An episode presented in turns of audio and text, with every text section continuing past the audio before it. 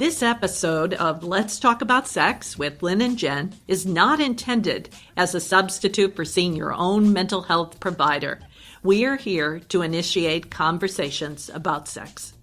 Let's keep the conversations going. You can find us on Twitter at Talking Sex Pod or email us at talkingsexpodcast at gmail.com. We also want to give special thanks to Nathan Diffie for our podcast cover art and our wonderful editor, Julia W.D. Harrison. Lynn Ponton and I, Jennifer Wong, are the executive producers.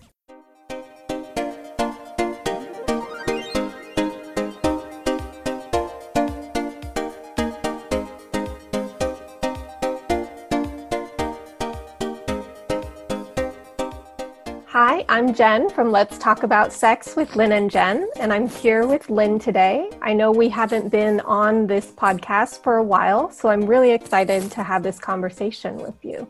How are you doing, Lynn? I'm doing okay, but like you, it's COVID times, and so this is part of what we want to talk about. Yeah, exactly. So, what we noticed is, you know, during this pandemic, mental health is obviously coming up, and there's a lot of questions around how to cope with this situation as it continues to unfold. And, you know, so even though this is traditionally more of a podcast about sexuality, our expertise is really in talking about mental health in general. I'm a therapist, you're a psychiatrist, and we really just want to be able to share some of our wisdom to help our listeners be able to manage themselves, to feel that they have skills and tools to cope with the ongoing COVID situation. And so we're creating a new sort of branch, I guess is the way I would say it. So we're creating a new branch that we're calling Unmasked Managing Mental Health During the COVID Times. And I think it's a, a really telling title because behind our mask, assuming we are wearing, wearing masks, not all of us are, but there's a lot really going on for everybody. And I would say I have learned more from my patients and other people during these COVID times than I ever have, Jen. So it's really been a different experience from me learning from those around me. Mm-hmm. I think what has been really interesting and challenging about this experience is that as a therapist, t- typically you're working with people and they're bringing up different problems that they have going on in their lives. But it's rare that everyone is dealing with a very stressful event all at the same time. And so it's brought up a lot of questions for me about how to manage that for on like my own as a therapist and taking care of my own mental health as I'm there to guide and support my clients with theirs and and that's something i share that with you that working with clients you know i'm i'm have a lot of my own input. Uh, we're trained as therapists to kind of hold back our, our own opinions a lot of the time. But many times there's an internal pressure to kind of push your opinion out there when you have much the same experience as your clients are having. Uh, but i've also seen that people's responses to this can be quite different yeah. And some are coping a lot better than others are, really. Yeah, definitely. And so today we thought for our first topic, we would really focus on the concept of working during COVID because that's something that's coming up for a lot of people, having to balance work life, having to balance work and school with children, and also for the people who are essential workers who ha- are having to work in this stressful environment.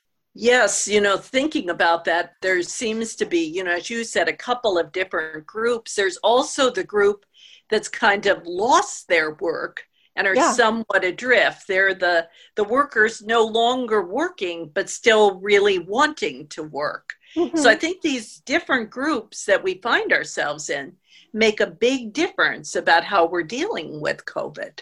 Mm-hmm. Well, I think for me, it brings up a lot of the question about how for so many people, work is very tied into identity. And so having sort of these different options available or not available to people is really affecting not just their literal working status, but also their own identity around who they are as a person and their contributions. And that I've seen with a number of clients and friends. I've particularly noticed it with men. We were talking about this a little bit earlier that men have such a strong attachment to their work role identity. And now that it's being threatened or maybe it's been moved into the domestic domain, you know, they're now at home with children, with partners. It's a very different situation. So I think a lot of men are having a large response to the shift in the work domain. Yeah, I think this also brings up something that we were chatting about earlier, which is really important for people to understand is I think a lot of people were really hopeful that this would be a moment where this sort of ongoing imbalance between the domestic sphere and the work sphere and the responsibilities that fall onto women in the household would sort of rebalance and that it would get renegotiated. And unfortunately, studies are showing that that's not the case and that women are still bearing a lot of the child care, house cleaning, shopping, sort of daily task responsibilities. And I wanted to kind of take a stab at what might be leading to this. And definitely this is not anything that you know i have read a study on or anything. It's just my experience working with people. But what came to mind is that when people are under stress people like to think that what will happen is that we will get really creative and that we will come up with new opportunities. But when people are in that moment of stress people actually tend to fall towards what's familiar and so, what's familiar in our society is to have this really imbalanced gender gender roles, basically. And so, I think what is happening is that on some level, because it is familiar for women to take on this task, it is just sort of repeating that pattern. And because the COVID situation is sort of ongoing, and in addition to all the other stressors that are happening around us, people don't get to a place where they f- are feeling more stable. And it's really that sense of stability after stress that allows for the creative opportunity piece. I don't know what you think about that, but that's just kind of my theory. Uh, it's a good theory, Jen. I mean, I I puzzled at it too. Is why all of a sudden are my couple patients I'm seeing, and even friends I know as couples, really struggling about this issue? And you see men and women d- doubling down in the gender roles that have existed exactly. so long. You know, Arlene Hochschild's work, you know, long ago about the division of labor. I would guess women are still the home managers in a lot of the cases, and they're doing maybe 10 to 20 hours more per week in that zone, even though the men are right there in the same setting. And so, how does that balance? what are the feelings associated with that the expectation was now you're home you have the time and you're not doing it kind of thing Right. I think it's actually raising a lot more resentment because before some people would say, oh, well, they're at work, so they're not able to be here. But when they're there and not engaging, I think that is when it becomes very clear that there's something deeper there that it wasn't just that they weren't present in like their physical presence that it was some that it comes from a deeper place and i guess what you're suggesting is that we all be supportive and understanding of the change and the stress that these events are putting on us and that we're maybe working toward a change but now might be that not the time that it manifests it might be something we really see in the future. I mean, one thing I've suggested to to clients is that they have more discussions with their partners. You know, at the beginning of the week, you discuss things like food management, which involves the shopping and the meals and the ordering out, if that's part of it. Um, so there's a lot that has to go into all of that. And having a discussion allows more opportunity to kind of designate roles. Um, so I think those sort of discussions, especially since so many people are at home, really an offer an opportunity for change. Yeah, I think so. I mean, I, I think I want to correct. I don't think it's a sign that like we can't make these changes now. I think it's more that like when you understand what is interfering with it, you're able to move from a place of blame to one that is more of compassion. And so if instead of being like they're just not wanting to do this, you can understand that, you know, this is sort of a default pattern that is getting activated Exactly. Well, then you can move towards, well, what are some of the things that help give us a sense of stability in our life? You know, how do we do things like figure out what are some of the routines that we would like to establish? How do we have these conversations to look at, like, well, what are the expectations that we're holding of each other, right? And how do you sort of designate some of these transitions that typically would happen more naturally because you know say someone walks in the door from work or whatever you're now having to create your own sort of signifiers of when these transitions are happening. And some of the ideas i think that we might suggest you know that would help people at this point you know in addition i think to having discussions one positive change that I've seen is that some people are taking kind of exercise activity breaks from yeah. work and they're using that time to take a walk you know and some other outside activity maybe make their own little in-house gym that they're building uh, with ropes and yoga mats that sort of thing can be done as you know in a pod with others and that's more of a joining activity so i think setting up things where you take times and do that is really valuable you actually cut out for a moment there. So if you could restate what it was that you were saying about kind of it cut out i think at the like home gym piece. Okay thanks. I saw your eyes there uh, jen with that. Uh, i think one of the positive things that people could do is really during the break time at work at home is maybe do something together that they plan together. And you can set up a small home gym. Anyone really can do that with a chair and a mat and you know maybe a couple of weights and set this up and and make it more of a group activity. And i think that joining activities are really really important. Cooking can be a joining activity but i think we're still in the gender wars around that but I think these exercise opportunities are really great. So learning how to do that, it's a good break in our our coping strategy. It's an important coping strategy. I think it's also important to do a lot of internal reflection on what it is that helps you feel more stable because what I notice is that my clients who are more introverted are wanting different things than my clients who are extroverted. So, for example, I'm pretty extroverted and I'm social, so I like to spend time around people. That's very restorative for me. But I have a lot of clients who are much more introverted and they actually get overwhelmed with the level of sort of forced family activities. And so I think it's part of that discussion to be able to say, how do we make sure we have these joint family activities? And how do we make sure that there's some way for people who are more introverted to have a sense of personal space and privacy? You know, I, I can really see that, Jen, because many of my younger clients, they have much more family time. The kids are around all the time now, the partner's around all the time. Yeah. And they're looking for time alone, mm-hmm. which is a really different experience. Whereas many of my older clients are not even living in a pod, they're alone at this time. Mm. So every phone call matters to them. Mm-hmm. And they're mm-hmm. really in a different group with this. And one of the things I do with older clients, I've given them maybe shorter sessions, but more frequent during this, oh. so that they can have a touchstone you know, will split their sessions off because they really need that spread out contact.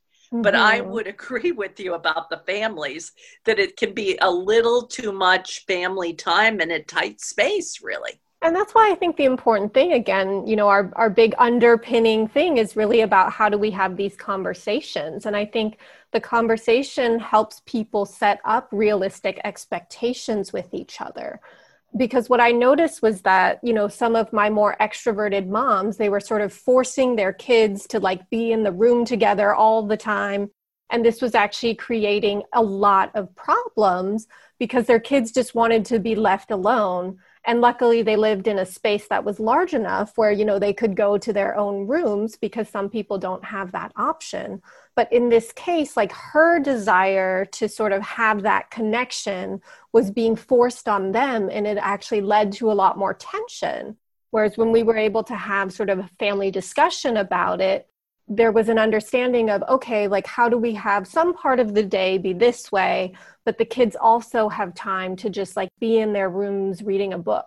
Uh, you know uh, that's i think a really good situation. I'm seeing a little girl laura who's about nine years old and her mother wants her with her brother in the main room most of the time so she can manage them you know mm-hmm. and has, she's doing her work there the mom and then the two kids Laura wants to do her schoolwork in her bed, in her bunk bed, in their room, and have some privacy. Mm-hmm. And really negotiating that for Laura, who mother thinks has problems because she's not like mother, mm-hmm. has really been a challenge. You know, how do you make that work for her? So I agree with you. We're seeing a lot of, of imbalances within families about some need this and some really need other things. So it's really helping the family members you're living with or talking with. You know, it's really important. The other thing I think we should talk about with this is all the hours we're spending on devices now. Mm-hmm. And that has changed a lot for everybody. Yeah, definitely.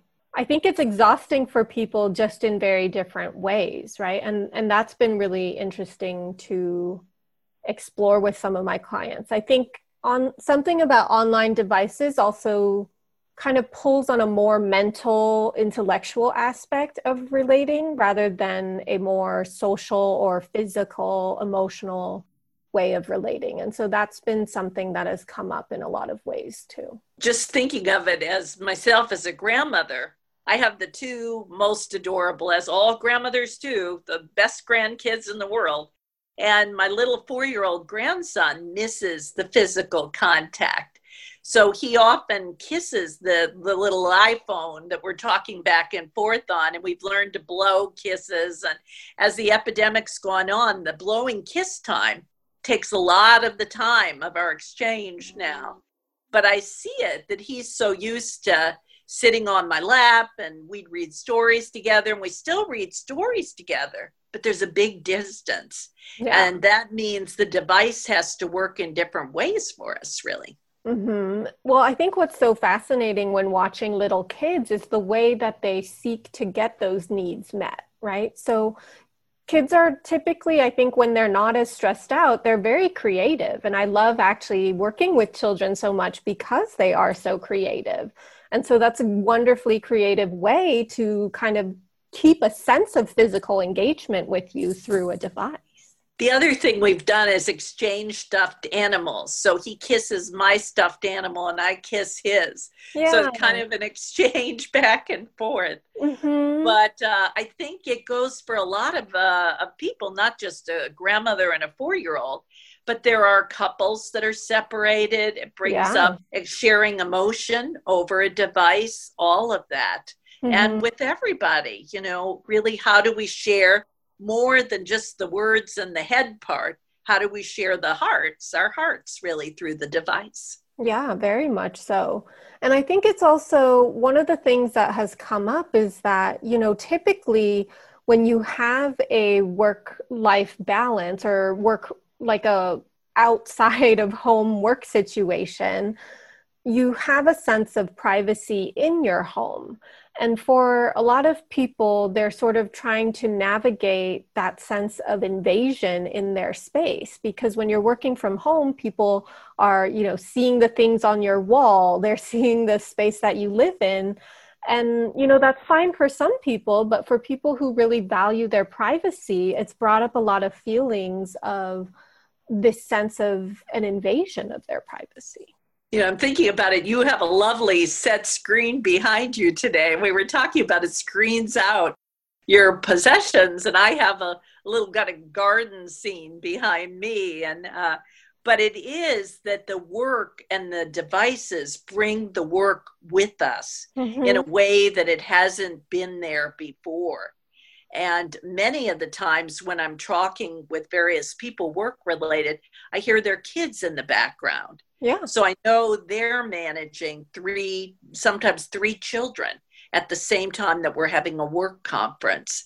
You know, so these things are this multitasking makes it a lot harder, I think, for everybody. I think the other thing that comes up for me related to that is that we have this very like guardian related relationship towards parenting where a lot of parents feel that they have to be in control of their children. And so rather than sort of allowing their children some space to figure out what works for them and working together in a collaborative fashion, I find a lot of my families, I mean, we've sort of adjusted now, but in the beginning, a lot of it was like parents saying, like, you have to do this or you have to be this way. And it created a lot of tension Whereas if parents can understand that, like, you don't have to control your child, you just have to provide some structure for them and let them work within that, right? And again, it comes back to that balance where some people are naturally more favored towards structure and some people really like to be able to just go with the flow.